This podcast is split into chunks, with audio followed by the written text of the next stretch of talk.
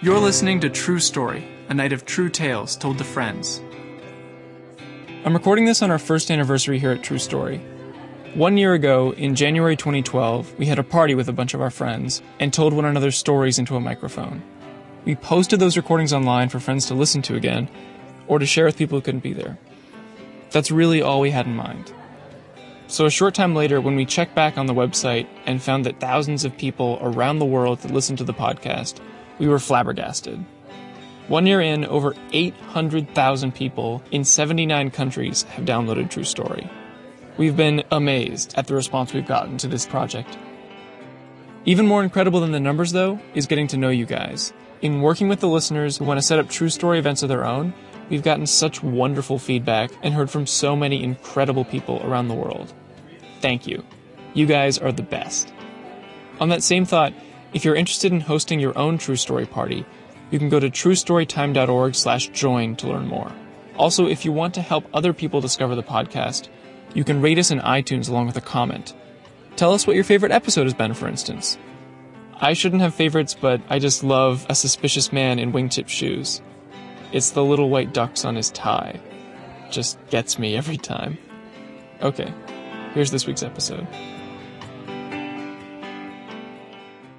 So when Kevin brought up the topic of going home, I immediately thought of my father and our house in Sweden, which is my great great grandfather's house that he built in Strömsnäsbruk, Sweden. We were going to go back to it and there was a some some items in it that we wanted to go back to get, like some kind of trunk with the family initials on it. And we were going to take this trip at the end of my sophomore year at Emory University. And so I was very excited going back with my dad. And I am the only child. And so pleasing my father has been like a very big topic in my life. And we decided I was just going to leave right from Atlanta. And I think my flight happened something like Atlanta to Chicago to Newark to Oslo to Gothenburg, Sweden. That was like my flight pattern. And I should mention that I'm like deathly afraid of flying. So this like transfer thing was already stressing me out. But it was like four o'clock the day before I was going to leave and I was in Atlanta. The movers were coming at five and my dorm room was still full of stuff. So I started doing things like just taking a drawer and emptying it into a box and sealing the box so that the movers could come and they were going to take all my stuff and like mail stuff back to California. I was mailing all my stuff back to California from Atlanta, Georgia. So the movers came and they took all of my books and quilts and things and it was 10 o'clock at night. And I was checking for my stuff that I had to leave for Sweden in the morning. And here are my tickets. Here's all the clothing that I need. Where's my passport? Where's my passport? I had taken a drawer earlier that day and emptied it into a box and shipped it to California. And my passport was in it. I had to leave on a plane at 10 in the morning and it was 10 at night. And I had 12 hours to get my passport. And I immediately started freaking out. I called my mom and I just cried. And I said, please don't tell dad. I have done nothing but try to like please him and like be the daughter that he wants me to be my whole life. I don't want to disappoint him. So then I called other people, like my boyfriend, who is now my husband, and I like cried to him. And then I happened to call Scott and Drew. And they were the kind of guys who were always playing like Billy Madison, like whenever you called, they had some Adam Sandler movie on. they were those kind of frat boys. And I called them at like 11 at night. And of course, they've like, they're like, hey, we're finishing a keg. Do you want to come over? And I'm like, no, I mailed my passport to California and I'm going to Sweden. anyway, and they're like, it's okay. We're totally gonna get you to Oslo in the morning. It's really okay, Kristen.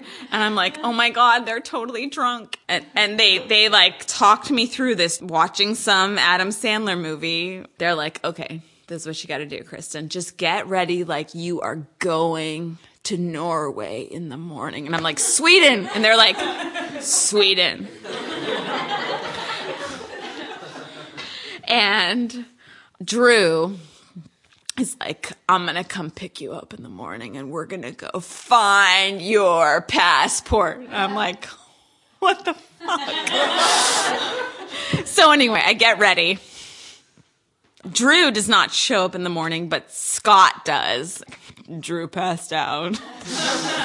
okay, well, I looked up the shipping company and they're on Park South Court or South Park Court or Park Court South or some something, something in Stone Mountain, Georgia, which is about an hour outside, kind of Hicksville and and so he's like, I'm going to drive you there. I'm going to drive you and we're going to find your passport. I bet it's not in California. I bet, I bet it's just waiting in this shipping place.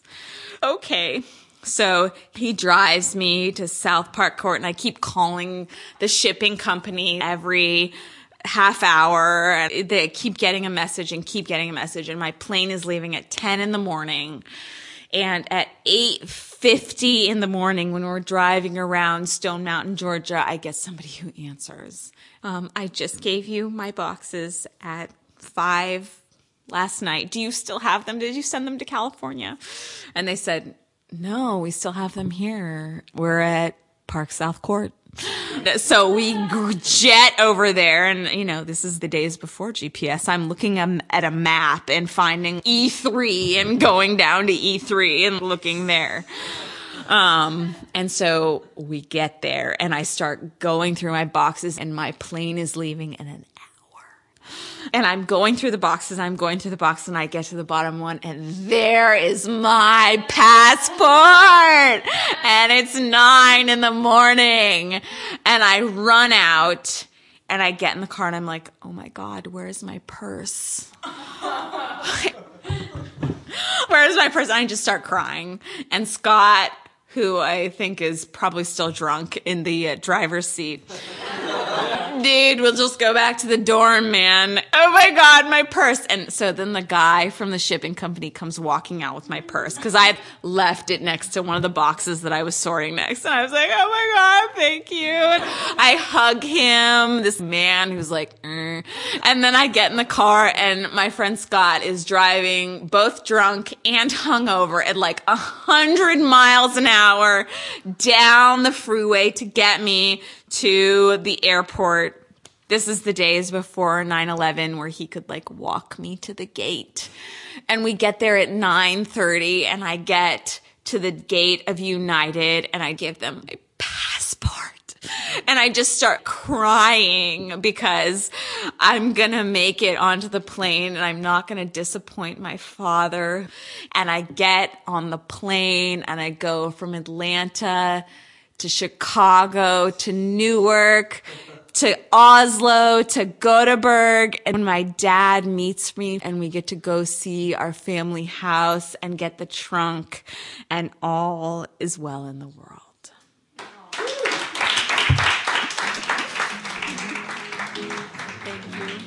You've been listening to True Story. Our theme music is from Daniel Steinbach's album, The Blade. To comment on this podcast, or to listen to any of our previous stories, you can find us in iTunes or at truestorytime.org. Everyone, I hardly know you, but when something comes and grabs a hold, take the hands that open up. A life that's led is something. I've been alone. I've been